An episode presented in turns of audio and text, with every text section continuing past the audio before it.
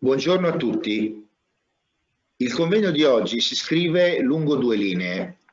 La prima è l'attenzione che lo studio Morri Rossetti eh, ha da subito riservato agli interventi normativi che il governo, prima e il legislatore poi, hanno varato per far fronte alla pandemia. L'altra linea è la collaborazione con Open Job Metis, importante agenzia per il lavoro italiana quotata al segmento star della borsa italiana,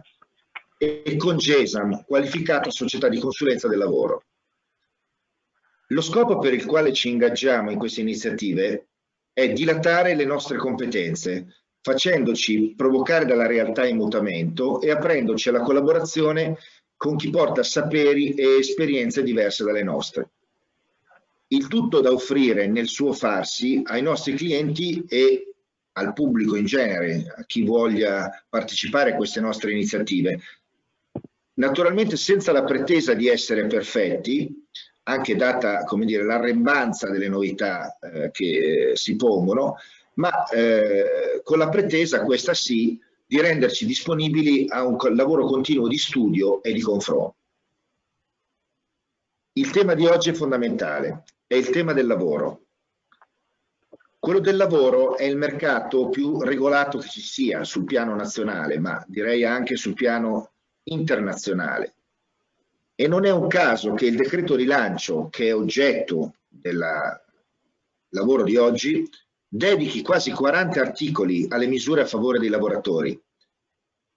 a cui si aggiungono, eh, che si aggiungono spesso modificandole alle molte norme contenute in precedenti provvedimenti emanati nel periodo d'emergenza. Come sappiamo, le imprese sono strette tra due contrastanti esigenze. Da una parte tutelare la continuità dei rapporti di lavoro, che costituiscono il luogo dove si colloca un capitale fondamentale per il successo loro, cioè il capitale umano, in un ambiente sicuro e protetto e dall'altro lato quello di controllare un costo che incide pesantemente sui bilanci quando i flussi aziendali non sono più alimentati a sufficienza e in qualche caso per nulla, ci sono settori che hanno visto azzerare la top line, dai ricavi dell'attività caratteristica. Il tutto in un contesto in cui, come è noto, non si può procedere come avviene invece in altri ordinamenti. Pensiamo all'ambiente americano dove il numero dei disoccupati in poche settimane è cresciuto vertiginosamente, non si può procedere a dei licenziamenti. Si capisce quindi eh, che eh, allo stress che è dato dalla situazione economica generale, dalla situazione dei mercati, si aggiunge per le imprese capire come fare per conciliare queste due esigenze così contrastanti.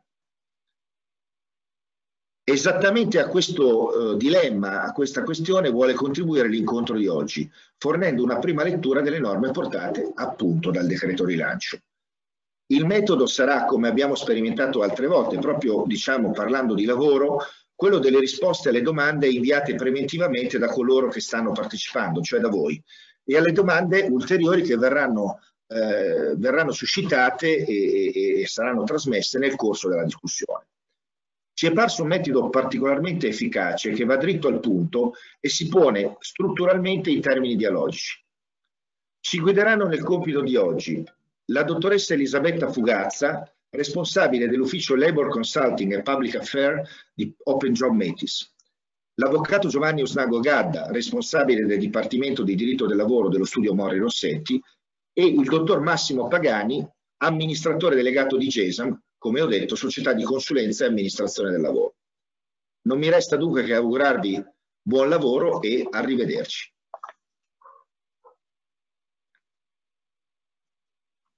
Grazie Stefano della introduzione, della presentazione, buongiorno a tutti, ben ritrovati a coloro che già hanno partecipato al nostro precedente webinar del 2 aprile, benvenuti a coloro che si sono iscritti a questo, sono l'Avvocato Snago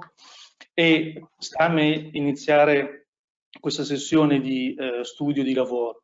Una eh, brevissima nota tecnica, ricordatevi che avete la possibilità di utilizzare la chat del sistema per poterci porre le domande. Eh, come ricordava già l'avvocato Morri, se eh, riusciremo risponderemo direttamente alla fine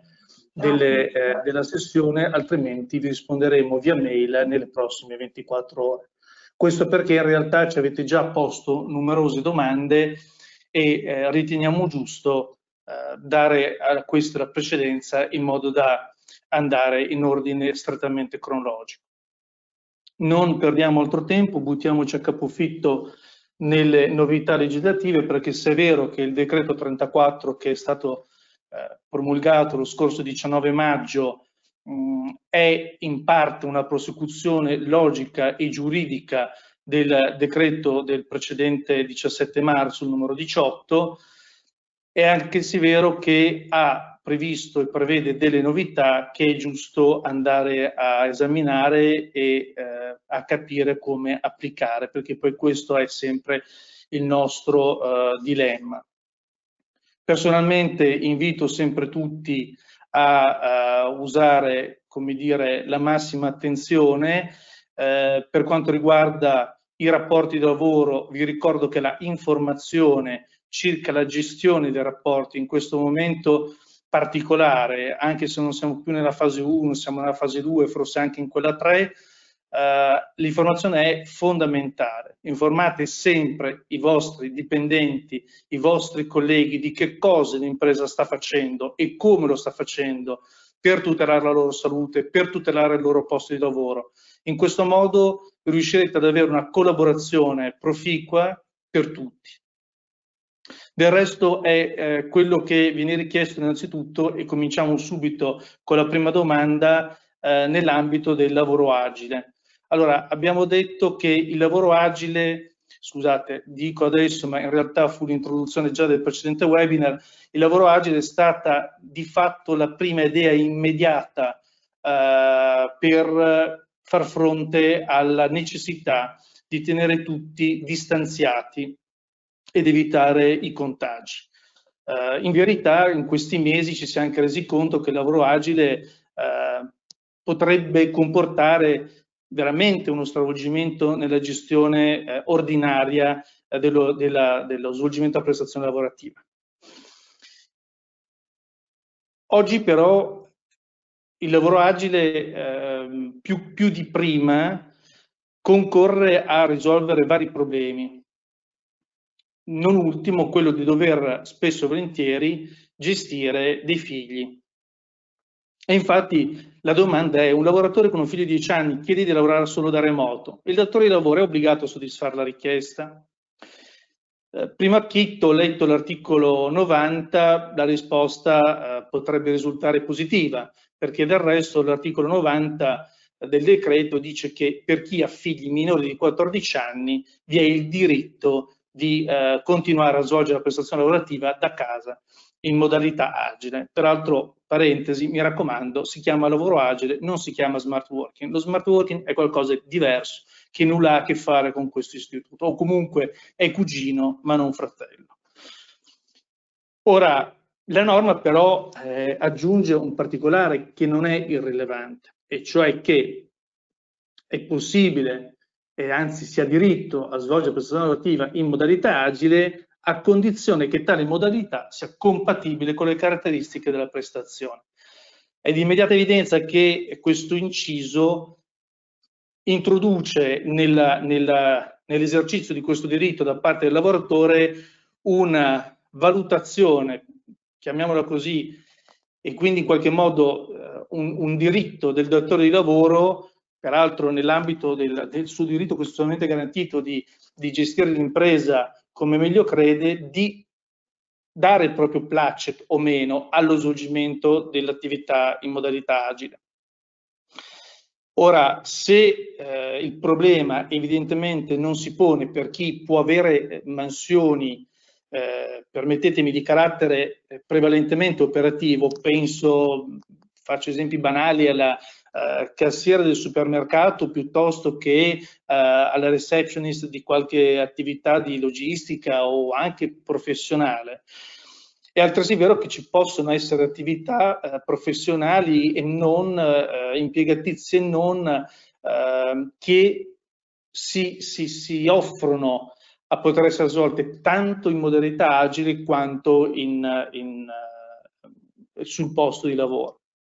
Ho tentato peraltro di, di, di, pensare dove potrebbe crearsi questo, questo dilemma e penso per esempio a, alle attività di call center. Eh, nulla vieterebbe di svolgere da remoto, ma è vero però che molti imprenditori vogliono vedere i propri eh, prestatori di lavoro e vogliono tenerli sott'occhio. Ho pensato per esempio alle attività di aggiornamento. Eh, ci sono attività che richiedono un aggiornamento professionale sul posto e quindi questo evidentemente eh, non permette la possibilità di rimanere a, eh, a casa e di aggiornarsi a casa, spesso e volentieri. Quindi ehm, ecco, questo, questo elemento introduce un, un, fatto di incertezza. Il diritto esiste e quindi da Chitto il lavoratore che chiede di svolgere attività da remoto eh, può, anzi avrebbe diritto di rimanere a casa, ma attenzione perché certamente il datore di lavoro potrebbe ritenere questo non fattibile. Come si risolve la questione? Credo che sia necessario poi di volta in volta andare a vedere nello specifico di che attività stiamo parlando ed evidentemente farsi governare dal buon senso per trovare una soluzione che sia di reciproca soddisfazione per le parti. Prego Massimo.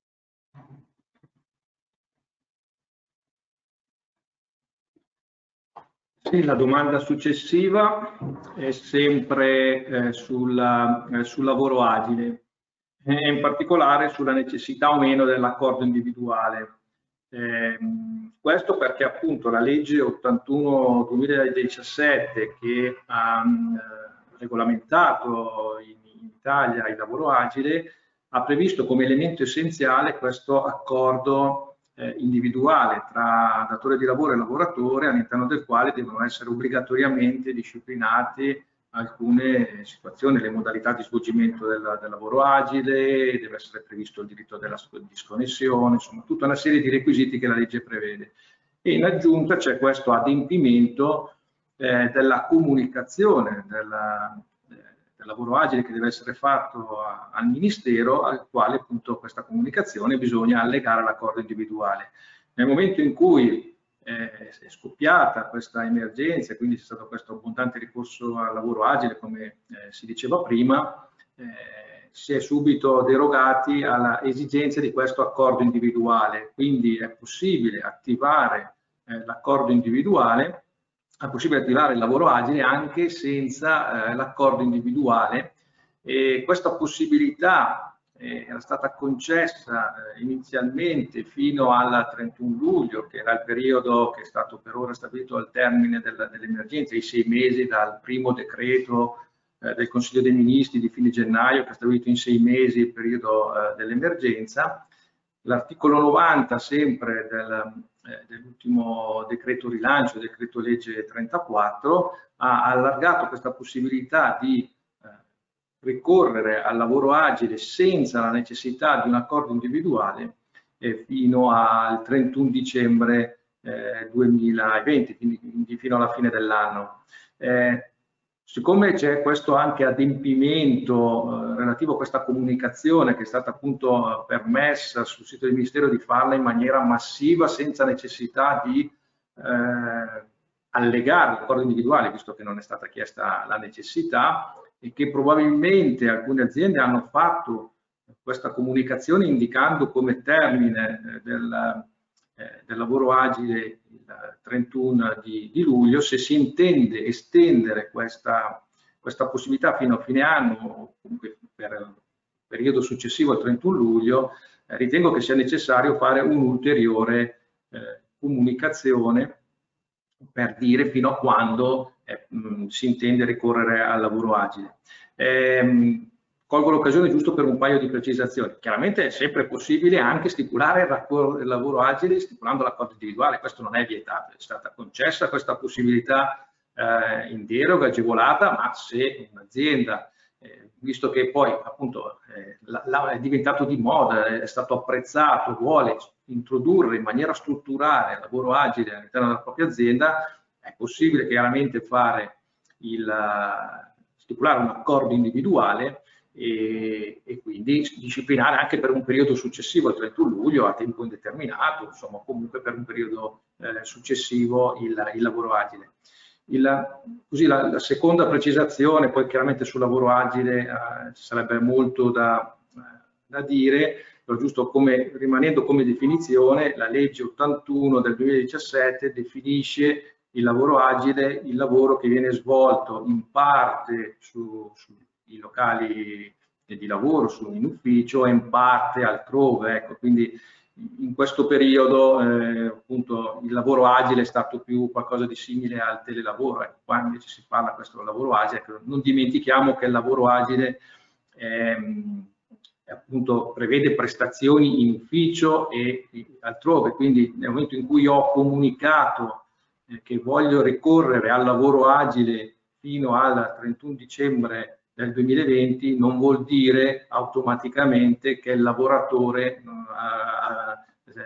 presterà la sua opera esclusivamente dalla propria abitazione o comunque fuori ufficio fino a fine anno. Ecco, può anche essere che parzialmente la sua prestazione sarà eh, non nei locali eh, dell'azienda per alcuni giorni fino a fine, eh, a fine anno. Eh, chiaramente il tema del lavoro agile sarebbe molto, molto, molto ampio, però fermiamoci qua per non portare eh, via tempo alle prossime domande che si concentrano forse di più su, sulla cassa integrazione, che è un altro tema molto delicato di questo periodo. Lascio Assolutamente delicato, Massimo. Ehm perché al di là degli aspetti di fatica operativa nel presentare le domande di cassa integrazione e attendere pazientemente il pagamento, ehm, è curioso perché appunto all'inizio del, del, del, periodo di cassa integrazione qualcuno ha riflettuto, staranno riflettendo insieme e, e mi ha fatto presente che se si fossero messe in fila le eh, nove settimane di cassa integrazione previste dall'articolo 19 del decreto Cura Italia, partendo dal 23 febbraio, verosimilmente non si sarebbe scavallato eh, maggio. La domanda era veramente fruendo consecutivamente delle settimane di cassa integrazione, dal 23 febbraio arriverò al 31 ottobre? Eh, no, nel senso che se le prime nove a fruirle consecutivamente arrivavano, se non vado errato, forse a, a, alla fine di aprile. A voler aggiungere le successive che sono previste adesso dal decreto rilancio dell'articolo 68, cioè le 5 più 4, eh, si arriverà verosimilmente a, eh, a fine luglio. Quindi Certamente c'è un tema eh, importante perché non è detto che tutte le imprese abbiano fruito eh, di, questo, di questo ammortizzatore sociale in via discontinua o quando era necessario. Molte imprese di qualsivoglia dimensione sono rimaste inesorabilmente, chiuse durante questo periodo e quindi eh, questo, il periodo di, di cassa integrazione previsto dal decreto si è andato a esaurire velocemente. Quindi purtroppo la, la risposta è no. Che cosa fare eh, quindi eh, in, caso, in, in, questo caso? Beh, eh, verosimilmente la soluzione che anche con Massimo eh, si, si, si, si, è pensata e che credo sia stata applicata dai consulenti lavoro è quella di fare una domanda di cassa integrazione ordinaria, sebbene poi la causale sarà sempre quella prevista dai decreti di cui stiamo parlando, cioè quella di emergenza Covid-19. Vai pure alla successiva domanda, Massimo, che poi tornerò anch'io sulla cassa integrazione. Grazie. Sì, chiaro, questa domanda, questa domanda è strettamente collegata alla precedente, no? come, come si è detto, eh, c'è stato un periodo lungo, ci sono state le prime eh, nove settimane che sono state concesse eh, praticamente a tutte le aziende, cassa integrazione, ma comunque altri strumenti che possono essere l'assegno ordinario del FIS, la cassa integrazione in deroga. Il, il, nuovo decreto ha concesso sì altre nove settimane, ma se non per alcuni settori eh, limitati, turismo, organizzazione eventi, insomma alcuni settori particolari, queste ulteriori nove settimane eh, possono essere usufruite soltanto cinque prima del 31 agosto e ce ne sono altre quattro che invece possono essere usufruite in, in settembre e ottobre. Quindi ci sono sicuramente delle realtà che eh, in questo momento hanno ripreso l'attività, ma sicuramente non a pieno regime eh, e quindi hanno ancora necessità di ricorrere alla, alla cassa integrazione. Ecco. Eh, Qua la, la, soluzione è ricorrere agli strumenti eh, ordinari che la normativa prevede per, per, le aziende, cassa integrazione ordinaria, assegno ordinario, eh, cassa integrazione straordinaria se ci fossero i presupposti. Eh, è chiaro che mh, sono strumenti che da un punto di vista così, di, di, di, tutela del lavoratore sono, sono abbastanza analoghi. Per l'azienda eh, bisogna prestare un po' di attenzione, innanzitutto possono esserci dei costi aggiuntivi perché è dovuto il contributo addizionale, potrebbe essere dovuto il contributo addizionale eh, rispetto appunto alla causale Covid-19 che è stata esplicitamente esclusa, ma anche sui tempi eh, di attivazione eh, bisogna appunto utilizzare quelli previsti dalla normativa del decreto legislativo 148 del 2015, quindi i tempi sono più compressi rispetto a quelli appunto da, eh, da Covid, con la causale Covid-19 che consentono, hanno consentito anche di eh, andare a eh, usufruire in maniera retroattiva gli ammortizzatori sociali, mentre con gli, gli ammortizzatori ordinari ciò non è possibile, quindi bisogna rispettare i tempi eh, della fase sindacale, dell'accordo sindacale che deve essere eh, stipulato antecedentemente all'inizio della sospensione. Eh, la domanda all'Inps deve essere fatta in tempi più stretti, la cassa integrazione, la domanda a cassa integrazione deve essere fatta entro 15 giorni, non prima i quattro mesi, adesso è il mese successivo, insomma i tempi bisogna essere eh, più tempestivi e anche sui requisiti eh, soggettivi eh, che erano stati in parte derogati con gli strumenti straordinari che sono stati messi eh, in campo, per cui per esempio non era richiesta l'anzianità minima dei 90 giorni sulla, sulla, su sull'unità produttiva. Quindi eh, una volta eh, terminati gli ammortizzatori sociali con causale eh, Covid-19, quindi le, le, prime nove settimane del decreto Cura Italia, poi in alcune situazioni queste nove settimane del decreto Cura Italia eh, in realtà erano un po' di più perché per la cassa integrazione in deroga per le regioni Lombardia, Emilia Romagna e Veneto in realtà c'era la possibilità di ricorrere a 13 settimane e anche diciamo, per i, i, comuni della prima zona rossa in realtà il, il, periodo è un po' più lungo perché c'erano altre 13 settimane da poter utilizzare, però per la generalità deglie, delle aziende sul territorio nazionale ci sono queste nove settimane previste dal, dal primo decreto Cura Italia, queste successive nove settimane di cui però solo cinque in genere che è possibile utilizzare entro il 31 di agosto e quindi ci sono aziende che sicuramente con solo queste 14 settimane non, non, non riescono a coprire tutto il tempo di, di, di, cui hanno necessità tutte le settimane. Quindi l'altra possibilità è andare ad attivare eh, ammortizzatori eh, sociali ordinari che l'azienda può, può, attivare. Poi in realtà già si parla di ulteriori eh, modifiche eh, normative, però al momento chiaramente non, non c'è nulla di certo e quindi quello che bisogna fare è attivare cassa integrazione ordinaria, assegno ordinario. Ecco, questo, altre, altre alternative per il momento non ci sono in attesa di eventuali ulteriori modifiche normative di altri strumenti emergenziali che possono esserci messi a disposizione. Lascio la domanda successiva a Giovanni. Grazie Massimo. Eh, la domanda è quali sono le condizioni per poter richiedere le ulteriori nove settimane di cassa integrazione previste dal decreto rilancio? È necessario l'accordo sindacale. Allora, l'articolo 68 direi che è assolutamente chiaro sul punto e prevede che le cinque settimane più quattro, cinque fino al 31 agosto e 4 dal 1 di settembre al 31 ottobre possono essere fruite a condizioni che siano già state fruite le nove settimane eh, precedenti previste al decreto Cura Italia. Um, c'è un'unica eccezione perché la norma prevede eh, espressamente che per i settori del turismo, fiere, congressi, parchi divertimento, spettacoli dal vivo e sale cinematografiche, la fruizione delle ulteriori quattro settimane, quelle appunto del secondo periodo, possa avvenire anche prima del primo di settembre. Qui peraltro mi era stato segnalato un, un dubbio circa eh, il dove collocare attività alberghiere di ristorazione e quant'altro, io personalmente le collocherei direttamente nel settore turismo perché mi sembra mh, mm, immediato ricondurre l'apparato turistico a tutte quelle attività di ricezione, eh, vuoi per dormire, vuoi per eh, nutrirsi, che, che, necessariamente devono esserci. Quindi eh, personalmente, e salvo il vostro diverso pensiero, eh,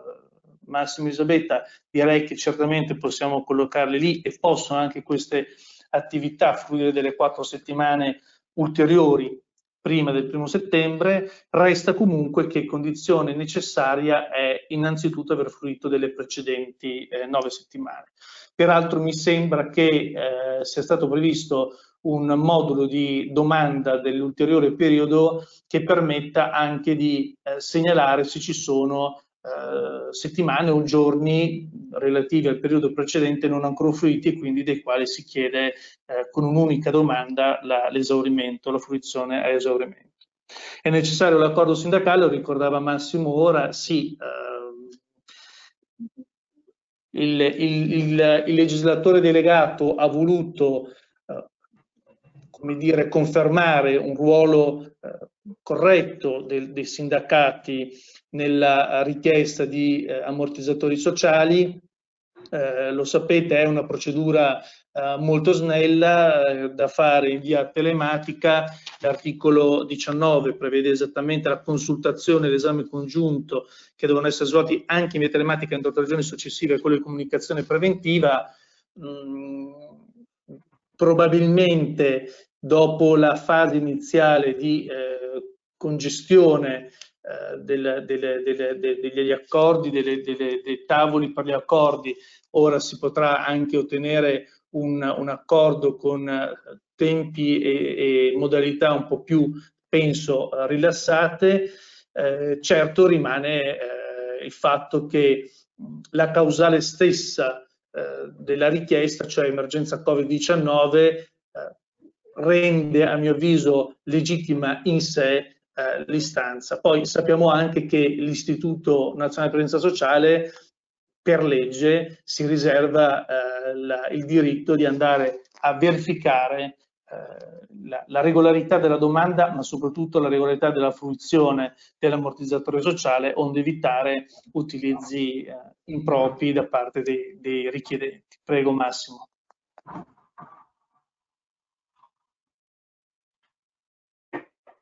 Sì, beh, innanzitutto confermo quello che diceva appunto Giovanni, che nel conteggio delle settimane eh, l'Inps ha confermato diciamo, gli ultimi criteri stabiliti nel, ormai nel 2009, eh, per cui il conteggio delle settimane bisogna andare a vedere se effettivamente tutti i giorni della settimana eh, effettivamente sono stati utilizzati da almeno un lavoratore di, in cassa integrazione, perché nell'eventualità ci fossero delle giornate eh, non, non, utilizzate, eh, appunto il,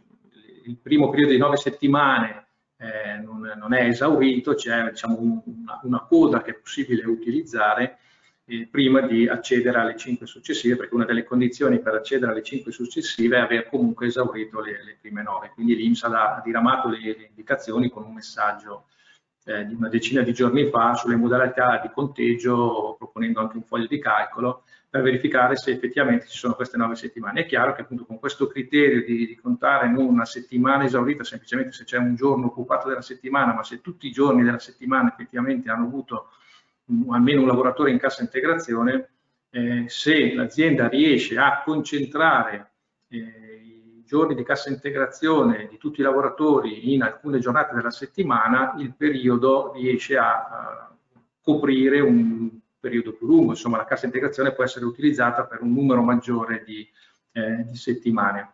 Eh, la, la, la, invece la domanda successiva è appunto su una particolarità, è un'altra novità del decreto, eh, del decreto legge 34 per cui eh, è stata estesa eh, la possibilità di eh, far accedere ai lavoratori alla cassa integrazione in forza fino al 25 di marzo. Appunto, come accennavo anche prima, una delle deroghe alla normativa ordinaria eh, introdotta da, dalla normativa sugli ammortizzatori sociali in questo periodo è eh, di non richiedere l'anzianità minima dei 90 giorni ai lavoratori per poter accedere agli ammortizzatori sociali.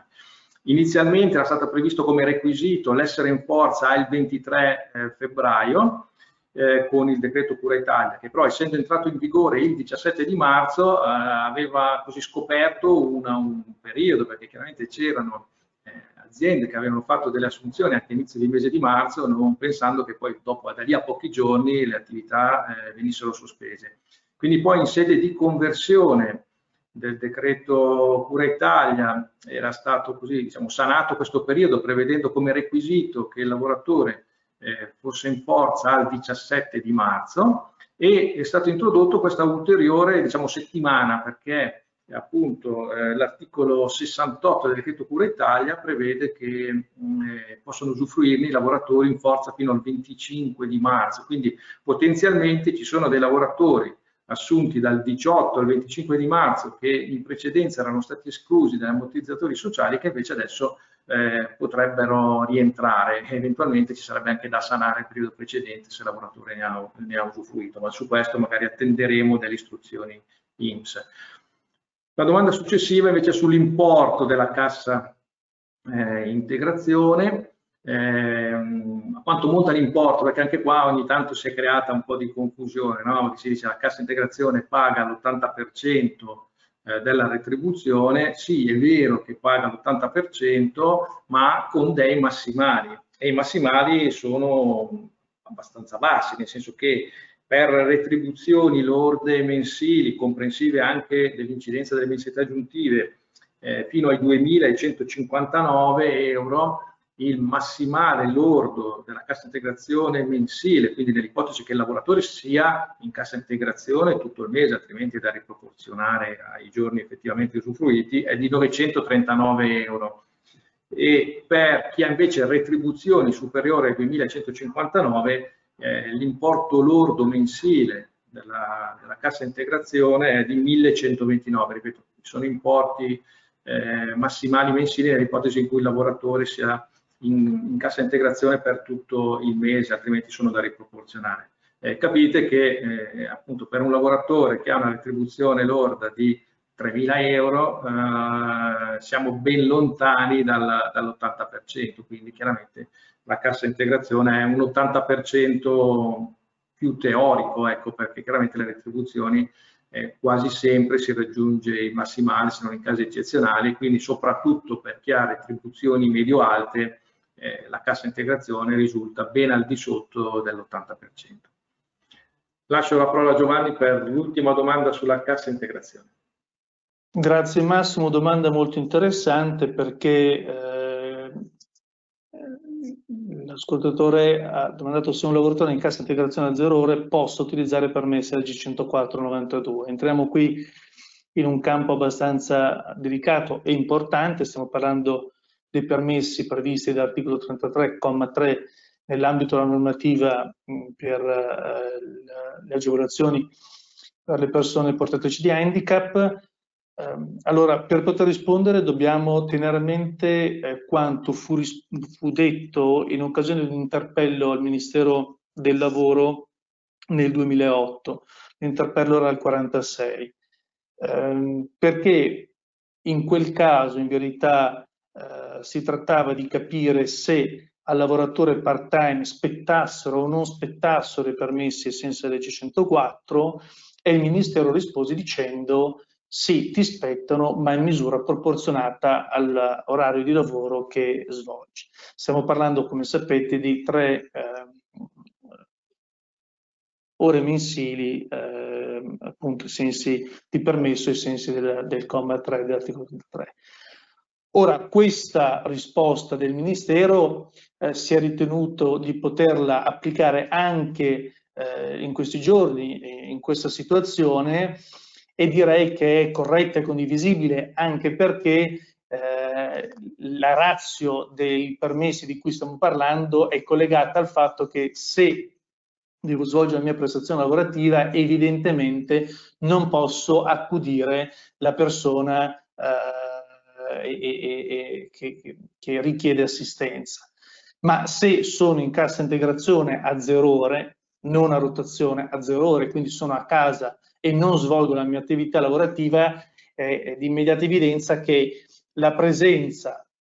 in casa eh, in assenza di attività lavorativa permette un'assistenza costante e continua e quindi non permette di contro di poter domandare la fruizione di questi permessi. Uh, peraltro devo anche dire che il Ministero uh, del Lavoro nel rispondere a, questa, a, a quell'interpello uh, richiamava una circolare dell'Inps, la 128 del 2003, che pure vi invito eventualmente a andare a leggere perché circoscrive in modo assolutamente corretto il, eh, il problema. Quindi in buona sostanza se si è in cassa integrazione a zero ore eh, non ritengo che si possa richiedere la fruizione dei permessi senza 104. Se al contrario si è in cassa integrazione per esempio a rotazione ritengo che applicando il principio già espresso possano essere riproporzionati i permessi a favore dei lavoratori secondo quella che è l'attività lavorativa prestata e l'attività invece di, eh, anzi la inattività eh, determinata dalla cassa integrazione. Questo eh, per esaurire l'argomento e adesso invece entriamo in un tema altrettanto importante, altrettanto eh, faticoso sotto certi aspetti che è quello dei contratti a termine, dei contratti di somministrazione. Eh, lo lascio volentieri a Elisabetta Fugaz che ne è una esperta e che ci porterà in tutti i vari gangli di una norma che è scritta in quattro righe ma comporta non pochi problemi. Prego Elisabetta, grazie. Grazie Avvocato, buongiorno a tutti. Sì, effettivamente le novità introdotte in materia di contratti a termine e somministrazione eh, sono novità scritte veramente in pochissime righe e che eh, ci danno ancora tanti dubbi applicativi. Quindi possiamo iniziare a vedere le domande che ci avete presentato e ci avete sottoposto. La prima è possibile rinnovare un contratto a termine e un'insomministrazione. Eh, partiamo da una premessa normativa in materia di contratto a termine e in materia di somministrazione, ovviamente a termine, è praticamente identica, con alcune eccezioni che vedremo nel proseguio delle domande, dell'analisi delle domande. Però in materia di possibilità di rinnovi di contratti, la normativa è esattamente la stessa. Facciamo un distinguo, è possibile rinnovare un contratto eh, se l'azienda in questo periodo ha comunque continuato la sua attività, eh, magari tramite lavoro agile, come si diceva all'inizio dell'incontro, ovviamente non c'è assolutamente alcun problema in materia di rinnovo. L'azienda non ha mai sospeso l'attività, la norma da applicare è sempre la stessa. Al contrario, se un'azienda invece ha attivato un ammortizzatore sociale, abbiamo la difficoltà di dover applicare la vecchia normativa 81-2015 che ci pone dei divieti in materia di rinnovo contrattuale e di proroghe, eh, proprio in quelle aziende dove è attivo l'ammortizzatore sociale. Anche in questo caso comunque abbiamo già delle possibilità che ci vengono lasciate dalla normativa originaria, quindi è vero, ho messo in cassa integrazione l'azienda, ma magari non tutta l'azienda, magari solo un reparto o più reparti. Nei reparti dove non ho attivato l'ammortizzatore sociale, in realtà posso comunque rinnovare contratti a termine, contratti di somministrazione senza nessuna problematica. Così come dovessi decidere di rinnovare un contratto di un lavoratore a termine già cessato precedentemente, che svolge una mansione al momento non prevista all'interno delle mansioni che stanno utilizzando l'ammortizzatore sociale.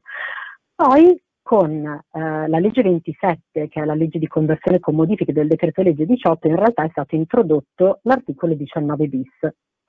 che liberalizza praticamente in ogni caso la possibilità di rinnovare contratti. Quindi si dice al di là del divieto comunque che resta per il futuro già stabilito dall'articolo 20 per il tempo determinato diretto e dall'articolo 32 per il rapporto in somministrazione di impossibilità di rinnovare contratti a termine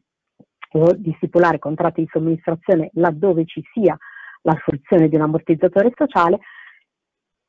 in realtà in questo momento viene data la possibilità comunque di farlo senza alcun problema. Um, il concetto di questa novità normativa è in realtà quello di poter mantenere la base occupazionale, quindi di tutelare il più possibile anche quei lavoratori che eh, hanno avuto la scadenza di un rapporto a termine all'interno di questo periodo di emergenza e il datore di lavoro non sapeva se poterlo rinnovare o meno, è stato pubblicato un articolo che oltretutto è eh, in realtà un'interpretazione autentica dove si dice che è possibile farlo. Questa domanda si collega alla seconda perché in questo caso stiamo parlando di rinnovare un contratto a termine, cioè di stipulare nuovamente uno stesso contratto di assunzione con un lavoratore che era già stato in forza presso di noi, svolgendo quella stessa attività, medesima mansione, medesimo inquadramento. La proroga, quindi possiamo andare alla domanda successiva. La proroga è semplicemente, come tutti sapete, una posticipazione, quindi posticipiamo la data di scadenza del contratto, segue esattamente le stesse regole. Quindi sempre l'articolo 19 bis in realtà ci dà la possibilità e di rinnovare contratti e di prorogare contratti a termine in essere in questo periodo, proprio per eh, difendere questi lavoratori che in caso contrario sarebbero ovviamente rimasti a casa senza un, un introito neanche di ammortizzatore sociale. Quindi stessa regola, tempo determinato diretto, tempo determinato in somministrazione. Quindi la risposta in questo caso resta sempre la stessa. La terza domanda.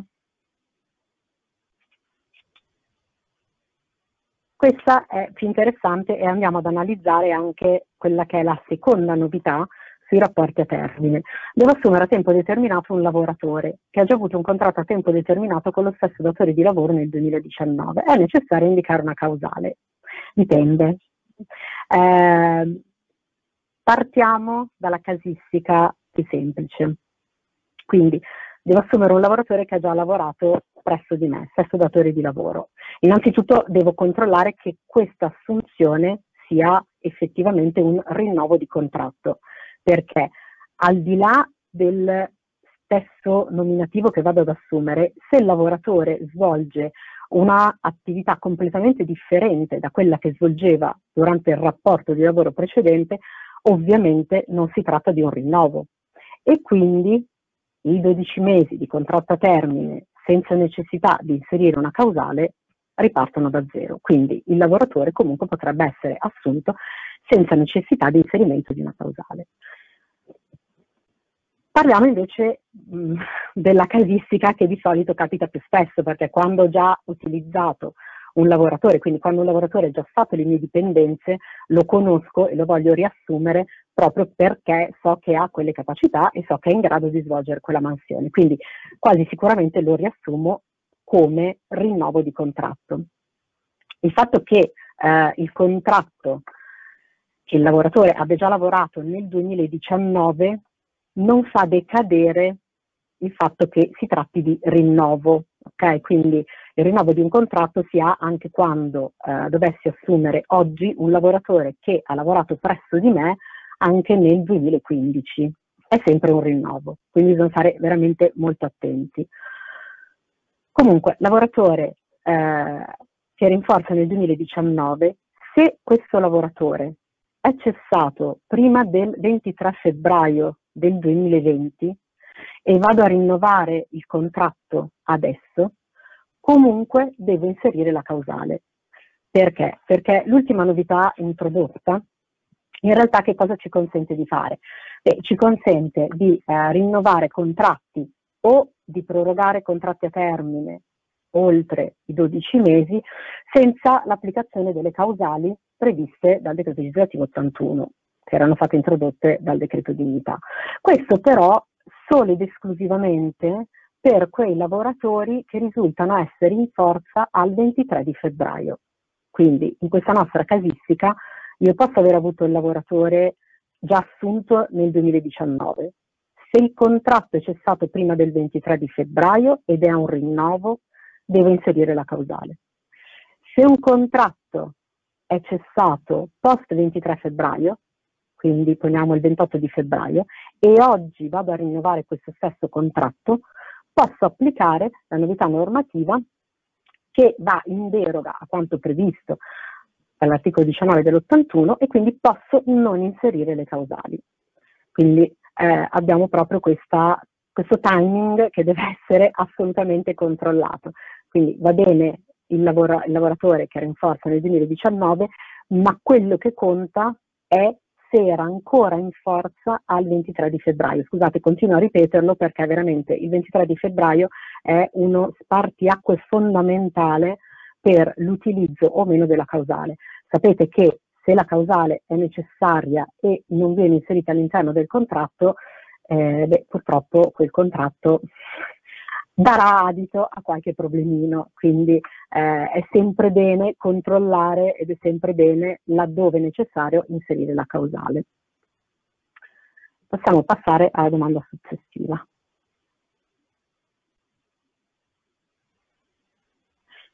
Quali informazioni è necessario fornire all'agenzia di somministrazione in caso di cassa integrazione? Perché giustamente eh, le aziende utilizzatrici hanno la problematica del proprio ammortizzatore sociale, ma poi hanno anche la problematica dei somministrati, che cosa succede ai somministrati. I somministrati hanno ovviamente anche loro il loro ammortizzatore sociale di cui parliamo dopo e le informazioni di cui le agenzie hanno bisogno sono praticamente tutte. Eh, fondamentale è che vi ricordiate che i somministrati hanno gli stessi diritti, quindi parità di trattamento rispetto ai vostri lavoratori diretti. Questo vuol dire che se il lavoratore diretto eh, è a casa zero ore, il somministrato è a casa zero ore. Se invece c'è una particolare organizzazione all'interno dell'azienda per l'attività lavorativa che non si ferma ma si riduce, anche il somministrato deve far parte di questa rotazione. Questo lo dico perché eh, nel momento in cui così non dovesse essere, il fondo che si occupa del riconoscimento dell'ammortizzatore sociale dei somministrati potrebbe non riconoscere la cassa integrazione, quindi potrebbe non riconoscere al somministrato l'ammortizzatore sociale e questo però implicherebbe il riconoscimento al lavoratore di ore ordinarie al 100% come se fosse stato presente in azienda, quindi diciamo ore retribuite non lavorate, con un costo ovviamente eh, di tutto rispetto che, stando alla normativa, dovrebbe essere ovviamente a carico dell'utilizzatore. Quindi eh, poi sapete meglio di me che si inseriscono anche accordi commerciali in materia, però vi dico che l'agenzia potrebbe anche far valere un diritto che è sancito proprio dalla legge, cioè ho eh, avuto un costo perché non ho potuto effettivamente richiedere eh, il rimborso di quello che è l'ammortizzatore sociale, quindi ho dovuto riconoscere in realtà le ore ordinarie normali, questo costo lo ribalto sull'utilizzatore. Ma detto questo, quali sono questi dati? Eh, abbiamo bisogno a livello cartaceo, quindi a livello di gestione della pratica, tutto ciò che avete fatto con le organizzazioni sindacali. Quindi avete sottoscritto un accordo, potete inviare l'accordo. Avete fatto la mera comunicazione, inviate la comunicazione. Quindi quando parte la vostra richiesta, tra virgolette, di ammortizzatore sociale, questa stessa deve essere inviata anche all'Agenzia per il Lavoro.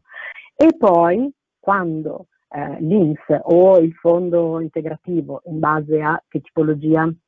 di azienda siete, vi autorizza, quindi vi eroga il rimborso, lo stesso documento di autorizzazione, nel caso in cui ci fosse, deve essere inoltrato anche all'agenzia.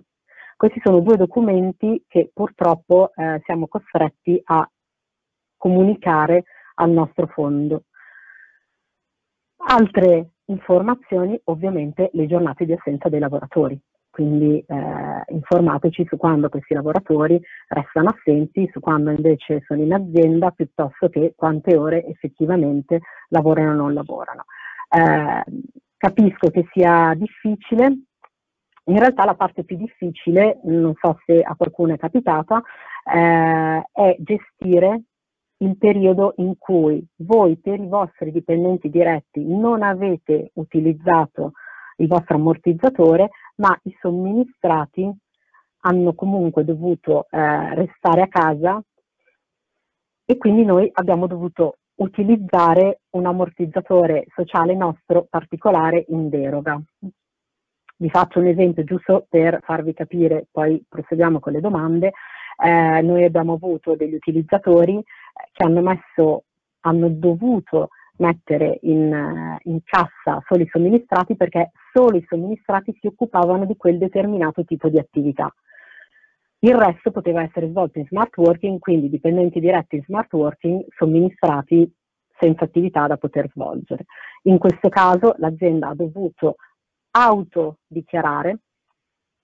che cosa stava succedendo nella propria azienda e come mai solo ed esclusivamente i somministrati dovevano restare a casa fermi. Con questa autocertificazione ovviamente l'agenzia può tranquillamente richiedere il suo ammortizzatore sociale. Quindi eh, una volta che avete dato tutta la documentazione che vi viene richiesta, l'agenzia è tranquilla e può seguire poi il suo iter e il suo percorso di richiesta di ammortizzatore sociale. Quindi, già che ci siamo, ho anticipato un attimino la domanda successiva, forse, se non ricordo male, che è quella relativa a quali sono gli ammortizzatori sociali. l'ammortizzatore sociale in realtà è uno solo, si chiama trattamento di integrazione salariale ed è previsto dal nostro fondo integrativo di settore. Eh, quindi a noi l'ammortizzatore sociale non viene riconosciuto dall'INPS, ma direttamente da questo fondo integrativo. È un fondo integrativo che eh, finanziamo con un versamento tutti i mesi e quindi ovviamente eh, diciamo che è un po' il nostro INPS dal punto di vista degli ammortizzatori sociali. Funziona esattamente come funziona la cassa integrazione. Quindi anche noi abbiamo l'80% ma con i massimali a cui accennava prima il dottor Pagani. Quindi eh, funziona esattamente nello stesso modo.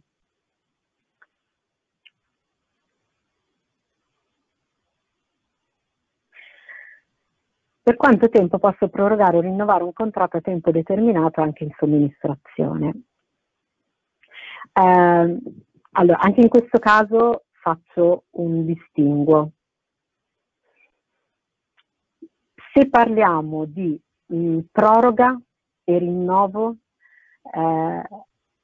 senza utilizzo della causale, quindi fino a quanto e fino a quando posso rinnovare e prorogare eh, applicando l'articolo 93 che è stato introdotto dall'ultimo decreto legge, beh, abbiamo una data precisa, che è il 30 di agosto. Quindi all'interno di questa norma che ci consente la possibilità di derogare all'inserimento delle causali all'interno di un contratto, si dice che il lavoratore deve essere in forza il 23 di febbraio e che comunque proroga e rinnovo è fino al 30 di agosto. È scritto male, quindi le linee interpretative in realtà eh, sono due. C'è chi afferma anche che il 30 di agosto può essere la data di stipula dell'atto, quindi la data di stipula della proroga o la data di stipula del rinnovo di contratto. Mm, io non andrei così a cuor leggero su questa linea interpretativa perché in realtà già il Ministero del Lavoro nella pubblicazione di alcune slide di chiarimento ha dato come data di chiusura di proroghe e rinnovi il 30 di agosto e non la darei perché sono abituata a tutelare in realtà gli interessi delle aziende, quindi eh, in questo momento nel quale non abbiamo ancora la certezza di come applicare questa deadline, applichiamola nel modo più tutelante per l'utilizzatore, quindi per le aziende. Se sottoscrivo un rinnovo di contratto a termine o un rinnovo di somministrazione e arrivo fino al 28 di agosto, 27 di agosto, poi eventualmente dovesse uscire la legge di conversione, magari con modifiche, magari con specifiche migliori sul 30 di agosto, e ci dicono che il 30 di agosto può essere considerata la data di stipula di un rinnovo di una proroga, ovviamente a quel punto ho ancora giorni per potermi giocare ulteriore flessibilità. A oggi non stipulerei un rinnovo o una proroga che vada oltre il 30 di agosto. Questo però eh, in funzione del non inserire una causale all'interno del contratto o della proroga. Se invece non ho questo tipo di problematica, beh, eh, la durata dei contratti è esattamente quella di prima, quindi abbiamo la possibilità di arrivare a 24 mesi previsti per norma di legge o quanto diversamente stabilisce il vostro contratto collettivo e poi scatta l'obbligo di assunzione a tempo indeterminato del lavoratore. Eh, in questo caso vi ricordo semplicemente che le proroghe dei contratti di somministrazione sono più elevate perché noi abbiamo sei proroghe, ma si può arrivare anche a otto in base a alcune caratteristiche o del lavoratore o del contratto collettivo eh, che applica l'azienda e quindi in questo periodo, cioè da qui al 30 di agosto dove avete bisogno di massima flessibilità perché si è ripartiti ma non al 100% e magari in alcuni momenti ho anche bisogno di rifermarmi piuttosto che contrarre la base occupazionale dell'azienda, è evidente che è meglio giocarsi tutte le possibilità in materia di flessibilità. Detto questo, insisto, se il motivo della domanda è per non inserire il motivo di ricorso, ricordatevi la data del 30 di agosto, in modo tale che siate tutti tranquilli e sereni.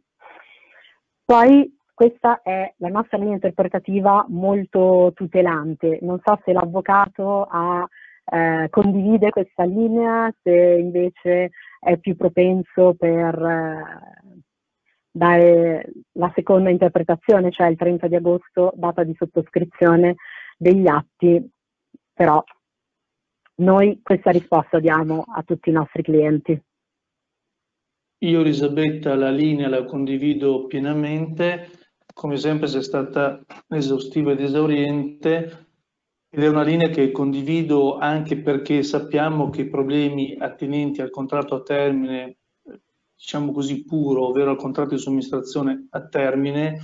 sono in qualche modo insiti, come tu già hai ben illustrato, nella normativa ordinaria. Quindi eh, se eh, arrivassimo al paradosso che in un momento di emergenza ai problemi che già si creano per la situazione contingente, ne creiamo altri per un'interpretazione un po' così, diciamo, avventata dalla normativa, come dire, anche no, io eh, tenderei a escluderlo. Eh, anche perché eh, adesso introduciamo un argomento che pure creano un po' i problemi, che è quello dei licenziamenti. Scusate, prima di lasciare dei licenziamenti, solo un'ultima precisazione che mi sono dimenticata di fare, perché è una domanda che mi viene avanzata da tanti clienti. L'articolo 93 parla eh, solo ed esclusivamente di contratti a tempo determinato diretto, cioè non, eh, non si dice espressamente che deve essere applicato anche alla somministrazione. Però che cosa lo rende applicabile alla somministrazione? Il fatto che tutto quanto stabilito per il tempo determinato diretto, quindi il capo terzo del decreto legislativo 81 del 2015, deve essere applicato anche alla somministrazione, con poche eccezioni, ma in questo caso la normativa introdotta deve essere applicata anche alla somministrazione. Quindi questo dubbio interpretativo in realtà non c'è. Scusate, era Confermo. giusto per essere... Precisazione assolutamente necessaria e conferma esattamente come, come hai appena ricordato. Eh, ogni tanto per fortuna le norme sono chiare, non, non devono essere interpretate, questa è una delle, di, delle eccezioni, ahimè. Dicevo, arriviamo al tema dei licenziamenti, perché eh, la prima domanda in verità eh, ci permette di ricordare due norme previste dal decreto rilancio. Non riesco a pagare le retribuzioni dei dipendenti, come posso fare? Li posso licenziare sì o no? Allora, quanto alla eventuale o forse purtroppo neanche così eventuale incapacità di poter retribuire i propri dipendenti, il decreto eh, rilancio all'articolo 60 prevede aiuti sotto forma di sovvenzioni per il pagamento dei salari dipendenti per evitare licenziamenti durante il periodo Covid-19. Devo essere sincero che, insomma,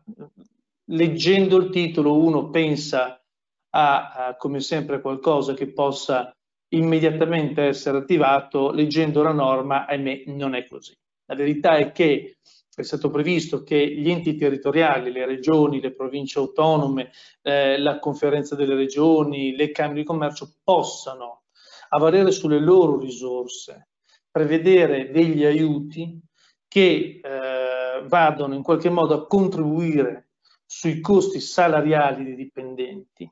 e a condizione che l'attività lavorativa sia sempre stata svolta e eh, anche in, in, periodi di pandemia e che quindi eh, non ci sia stata interruzione, possono essere chiesti questi, questi eh, aiuti. La norma in sé è molto interessante, l'idea certamente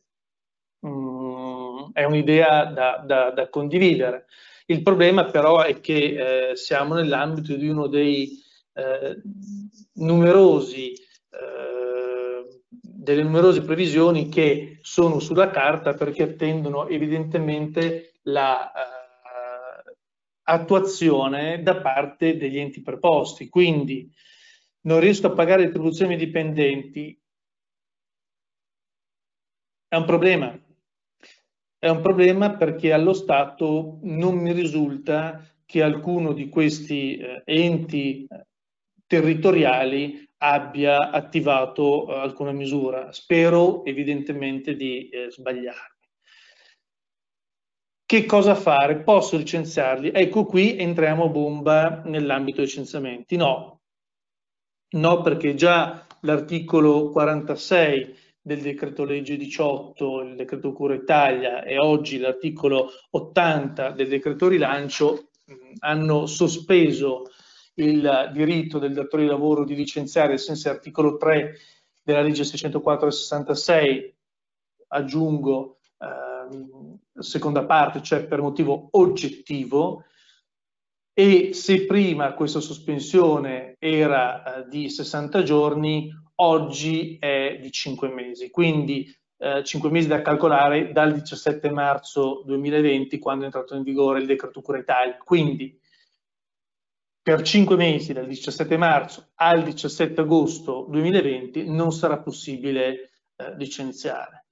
Questo non significa che lo sarà, eh, sarà fattibile dal 18 di agosto, perché in verità già oggi l'articolo 80 ricorda che semmai nel periodo anteriore all'entrata in vigore di questo decreto un qualche datore di lavoro avesse licenziato eh, un dipendente, potrà revocare quel licenziamento a condizione che eh, in contemporanea eh, ponga domanda, faccia domanda di cassa integrazione. Si innesta in questa norma eh, un messaggio dell'Inps del primo di giugno, per il quale mi sono anche permesso di fare così un commento un po' un post un po' sconcertato su LinkedIn, eh, non per essere polemico, ma, ma francamente trovo certe idee un po' bizzarre. Cosa dice questo messaggio dell'Inps, il messaggio 2261 del primo giugno? Sostanzialmente dice che se un qualche datore di lavoro, pur vigente questa sospensione che poi di fatto si traduce in un divieto di licenziamento giustificato motivo oggettivo, avesse licenziato per questo motivo uno o più dipendenti, beh, la verità è che l'Inps andrà ad erogare eh, la NASPI, quella che una volta era indennità di disoccupazione, e se mai un domani il lavoratore dovesse impugnare quel licenziamento e un giudice dovesse dire che quel licenziamento è nullo, come di fatti è nullo perché è per legge nullo, allora l'Inps andrà a recuperare eh, l'indennità versata. Io trovo che eh, queste, questi particolarismi e queste precisazioni siano oggettivamente da evitare, soprattutto in un periodo difficile come questo. Si era detto con la norma, con l'articolo 46 e oggi con l'articolo 80 che i licenziamenti per giustificato motivo oggettivo sono vietati, come sono sempre stati vietati i licenziamenti durante il periodo di maternità, per matrimonio, i licenziamenti orali, che sono nulli per legge da sempre. Basta, rimaniamo lì, non diamo adito a confusioni oggettivamente, tanto per, per rimanere in tema, inutili,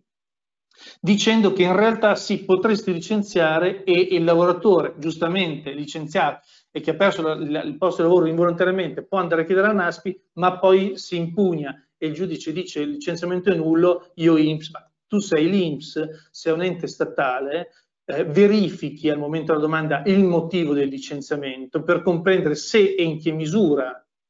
il licenziamento sia stato regolarmente intimato, non puoi chiudere gli occhi di fronte alla evidenza che quel licenziamento è nullo. Il problema qual è? Che certamente di fronte a questa situazione il eh, lavoratore rimarrebbe tra l'incudine e il martello, cioè rimarrebbe senza lavoro e senza NASPI. E questo è il tema eh, vero però probabilmente dovrebbe essere eh, risolto in modo diverso eh, dall'istituto, magari suggerendo, mh, non dico una impugnazione eh, ex officio del, del, del, recesso, ma un qualcosa che eh, potesse magari anche in via amministrativa segnalare al datore lavoro il passo falso compiuto e quindi farlo tornare eh, sui suoi passi appunto con una revoca e la remissione o l'integrazione del lavoratore nel posto di lavoro. Quindi non possono essere licenziati i dipendenti, c'è il divieto sia per licenziamenti collettivi che per licenziamenti individuali. Questo è assolutamente chiaro e l'articolo 80 non ha fatto altro che mh, prorogare quanto già previ, il divieto già previsto all'articolo 46 con appunto la precisazione circa la revoca. Perché dicevo eh, non pensiamo che poi dal 18 di agosto tutti liberi, perché verosimilmente eh, fin quando eh, vigerà il periodo di emergenza, eh, il legislatore eh, delegato prorogherà anche questa disposizione relativa alla revoca di licenziamenti eventualmente erogati. Eh, proprio perché questa norma è stata messa a presidio di tutti coloro che all'indomani del cosiddetto lockdown hanno eh, ritenuto di eh, non dover poi eh, più riaprire le proprie imprese e quindi doversi eh, necessariamente orientare verso licenziamenti anche collettivi che eh, ahimè oggi interesserebbero veramente eh, centinaia di migliaia di lavoratori. Massimo, lascio a te la parola per la prossima domanda. La prossima domanda è sempre collegata al discorso dei licenziamenti. Come eh, è stato detto, appunto, il decreto rilancio prolunga fino al 17 di agosto il divieto dei licenziamenti per giustificato motivo oggettivo ai sensi della legge 604 del 66. Eh, Qua tema è capire invece quali licenziamenti sono possibili, in particolare la domanda si, si concentra sui dirigenti, poi magari anche l'avvocato potrà dire la sua opinione, visto che è molto eh, infervorato sul tema dei licenziamenti. Ehm, allora, a mio avviso sì, è, possibile licenziare con un licenziamento individuale il dirigente perché ai dirigenti eh, non si applica la legge eh, 604 del 1966. Quindi a mio avviso, eh, visto che nel richiamo eh, del, del, divieto dei licenziamenti c'è la normativa specifica e questa non applicandosi ai dirigenti, eh, ritengo che eh, è possibile eh, licenziare un dirigente per il quale appunto non si parla in senso stretto di giustificato motivo oggettivo, ma di, di giustificatezza del, del, licenziamento motivato con esigenze organizzative e produttive. Eh, però la legge eh, prevede anche un divieto di licenziamento fino al 17 agosto dei licenziamenti collettivi ai sensi della legge 22391 in questo caso i dirigenti, con una norma di, del 2014, se non ricordo male, sono stati anche loro eh, ricompresi nella disciplina dei licenziamenti collettivi della legge 223 del 91. Quindi un licenziamento di un dirigente a livello individuale è possibile a mio avviso, non è possibile invece un licenziamento a livello collettivo, ammesso che è una distinzione un po' così in questo momento, visto che comunque i licenziamenti collettivi non possono essere fatti, diciamo, a livello teorico un licenziamento collettivo di dirigenti, insomma, non è possibile eh, intraprenderlo, ma è possibile solo a livello individuale. Almeno ritengo sia questa l'interpretazione, poi non so appunto l'avvocato cosa ne pensa, ehm, andando un eh, po' così penso, che, penso Massimo che, che sia un'interpretazione eh, plausibile. Eh, il punto è che probabilmente da una parte, come hai detto tu, entra in gioco l'identificazione del concetto di giustificatezza che viene applicato ai dirigenti e che, come sappiamo, è eh, un insieme degli elementi di eh, giustificato motivo ovvero giusta causa che vengono applicati alle altre categorie di lavoratori e qua degli impiegati e operai. Eh, dall'altra parte eh, devo anche dire che eh, mi sembrerebbe bizzarro nell'economia del, del, provvedimento legislativo di cui stiamo parlando, eh, mi sembrerebbe per certi versi bizzarro che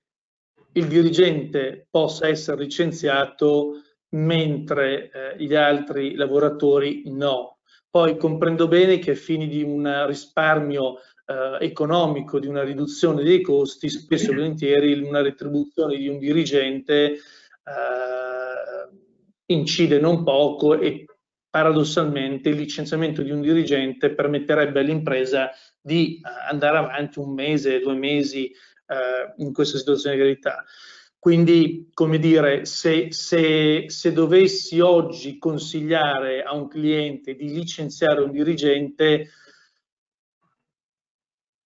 lo farei, ma con tutti i caveat del caso, mh, proprio perché la norma non è del tutto chiara, perché poi l'articolo 46 diceva che il datore di lavoro, indipendentemente dal numero di dipendenti, non può ricedere, quindi c'è proprio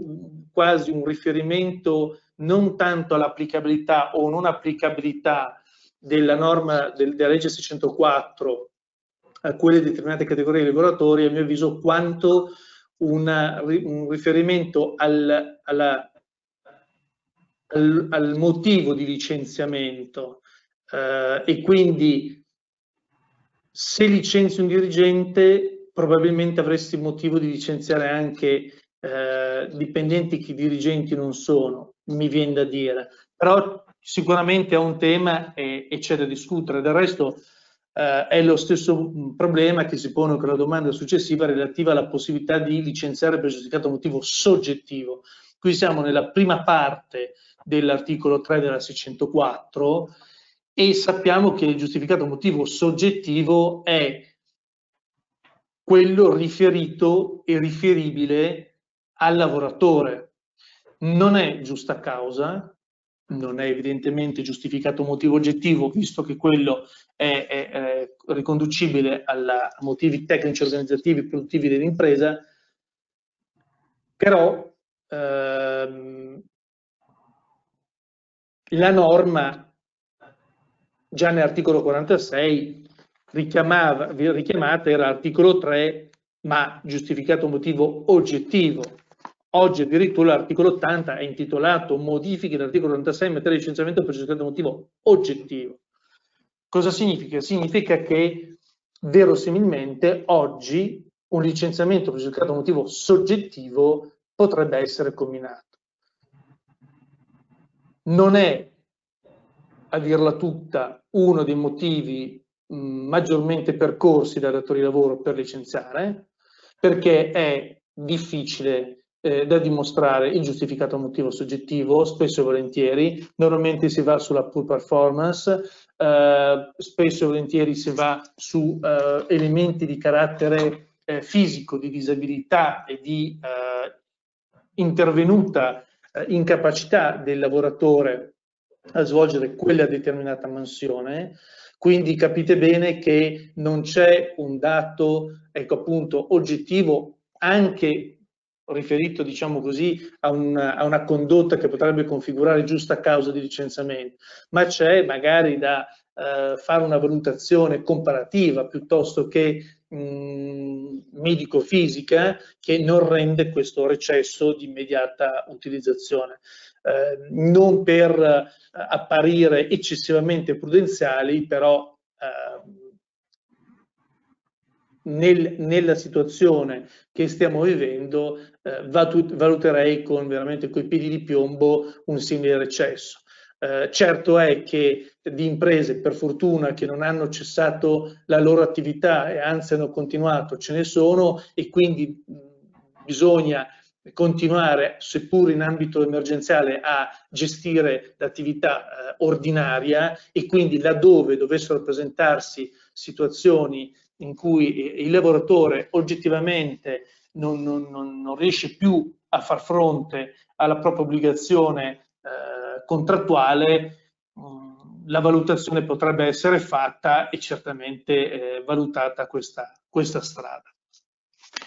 Passiamo ora a uh, un altro tema che è quello dei lavoratori autonomi. Uh, si domanda se uh, siano state rinnovate a favore dei lavoratori autonomi tutte quante le provvidenze già previste dal Cura Italia. Massimo, ti lascio la parola. Sì, non voglio portare via ulteriore tempo il discorso dei licenziamenti, giusto ancora una battuta, poi passiamo ai lavoratori autonomi, visto che abbiamo ancora qualche domanda e il tempo non è ancora molto, che ci eravamo prefissati. Ecco, giusto per il licenziamento dei dirigenti, così giusto ricordare anche che i dirigenti non possono utilizzare, non possono utilizzare gli ammortizzatori sociali, non ci sono ammortizzatori sociali per loro, non possono essere collocati in cassa integrazione, quindi se eh, il discorso del licenziamento dovrebbe essere anche collegato al discorso degli ammortizzatori sociali che uno, un datore di lavoro eventualmente può utilizzare. Quindi se il divieto di licenziamento per gli impiegati operai è comunque connesso alla possibilità di utilizzare degli ammortizzatori sociali, anche se come abbiamo visto non c'è coincidenza dei tempi perché appunto il divieto dei licenziamenti è fino al 17 di agosto, ma non abbiamo settimane di cassa integrazioni sufficienti per coprire eh, fino al 17 di agosto per i dirigenti da una parte non c'è um, la, la, possibilità di utilizzare ammortizzatori sociali e forse diciamo, a mio, a mio avviso c'è la, la, possibilità di procedere con i licenziamenti con tutte le cautele che abbiamo detto per cui chiaramente se non c'è una stretta necessità è sicuramente meglio aspettare dopo il 17 di agosto. Ehm, passiamo ora ai lavoratori eh, autonomi. Gli aiuti a favore dei lavoratori autonomi sono stati confermati, eh, sì, sostanzialmente sì, i famosi 600 euro che poi si suddividono secondo se appunto è un lavoratore autonomo, la domanda non specifica esattamente se è un lavoratore autonomo eh, con partita IVA iscritto alla gestione separata piuttosto che un lavoratore iscritto ad un ordine eh, professionale. Comunque sostanzialmente eh, I 600 euro che erano previsti per marzo sono stati previsti anche per,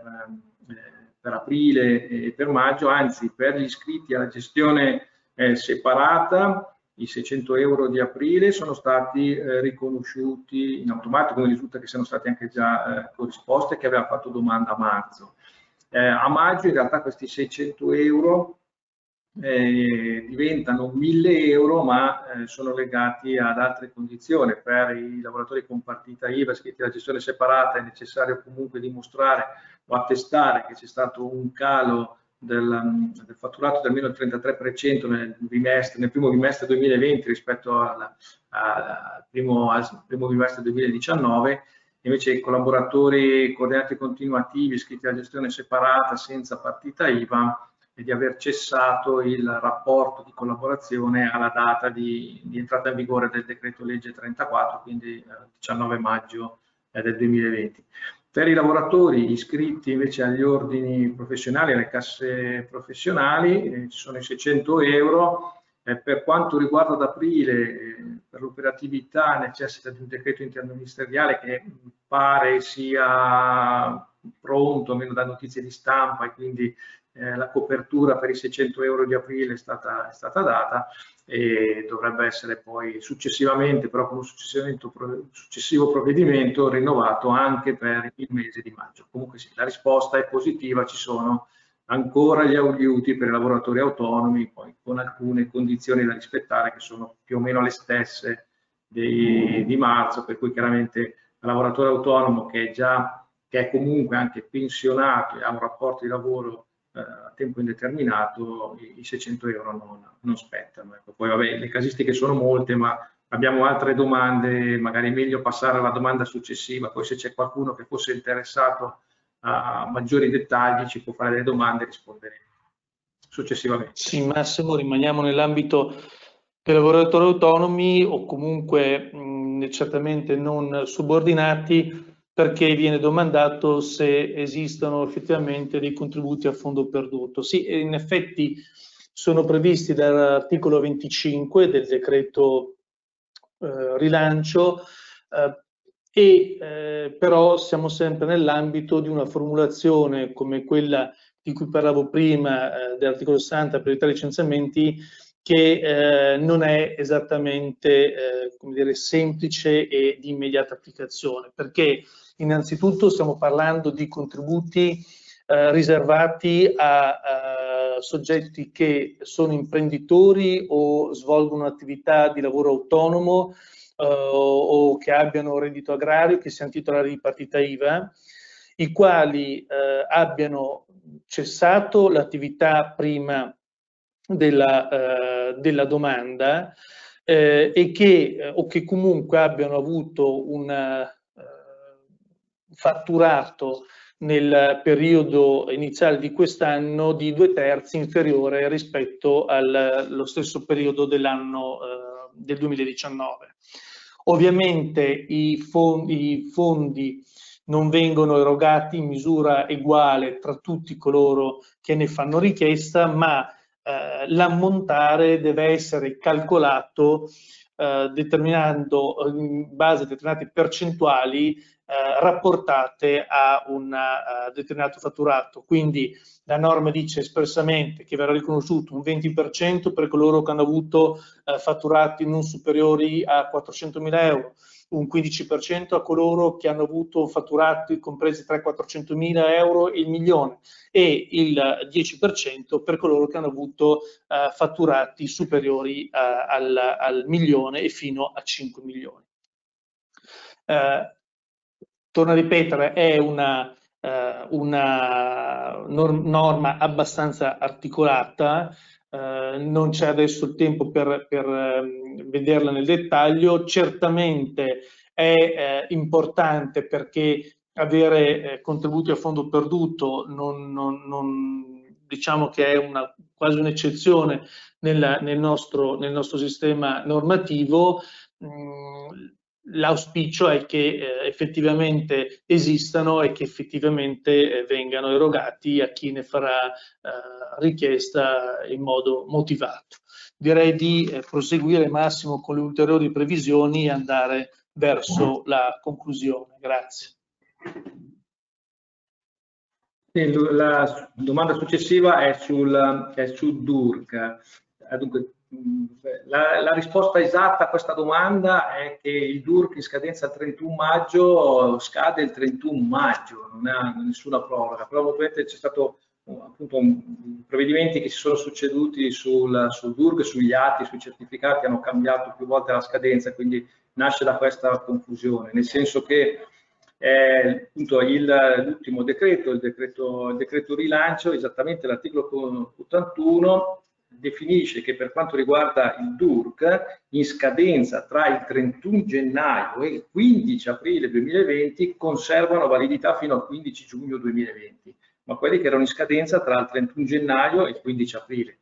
Gli altri eh, hanno la loro normale scadenza, la loro normale richiesta. Quindi un DURC che è scaduto il 31 maggio è scaduto il 31 maggio non potendo rientrare in questa, in questa proroga. Forse la domanda prendeva spunto perché in realtà nel eh, decreto, eh, nella legge,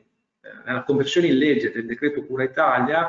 eh, era stato previsto che in generale gli atti certificati in scadenza tra il 31 gennaio e il 31 luglio eh, mantenessero validità per ulteriori 90 giorni, quindi fino al 31 di ottobre. E appunto inizialmente eh, rientrava anche il DURC, quindi voleva dire che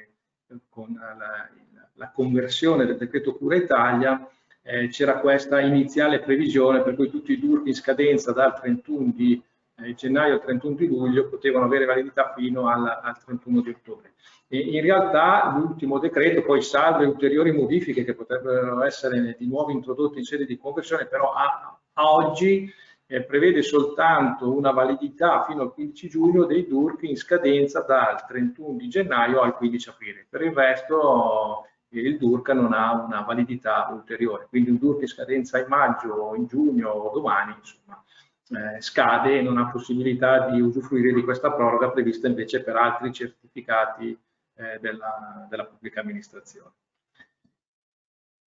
Veniamo ora a un tema interessante che è quello dei congedi parentali. Ci è stato domandato se una lavoratrice che ha utilizzato i 15 giorni aggiuntivo di congedo parentale previsto dal decreto Cura Italia possa chiedere il voucher babysitter. Uh, invece utilizzare i 15 giorni aggiuntivo di congedo parentale. Allora, letto l'articolo 72 del decreto rilancio, uh, non vedo oggettivamente uh, un problema a, a scegliere una, una, tutela piuttosto che un'altra. Eh, occorre peraltro segnalare che eh, stiamo parlando di un congedo riservato ai genitori lavoratori che hanno figli di età non superiore ai 12 anni, ai quali viene appunto riconosciuta un'indennità pari al 50% della retribuzione e, e, questo fino al 31 luglio 2020 attualmente. Eh, vi è la copertura contributiva e eh, a fronte di questo c'è poi il potenziamento del cosiddetto eh, bonus babysitter, voucher babysitter, chiamiamolo come preferiamo, eh, che evidentemente va a soddisfare le esigenze di quei genitori che non possono eh, restare eh, a casa, ma hanno evidentemente figli da accudire. Qui ehm, è stato, è stato potenziato il voucher perché l'importo è stato raddoppiato da 600 euro a 1200 euro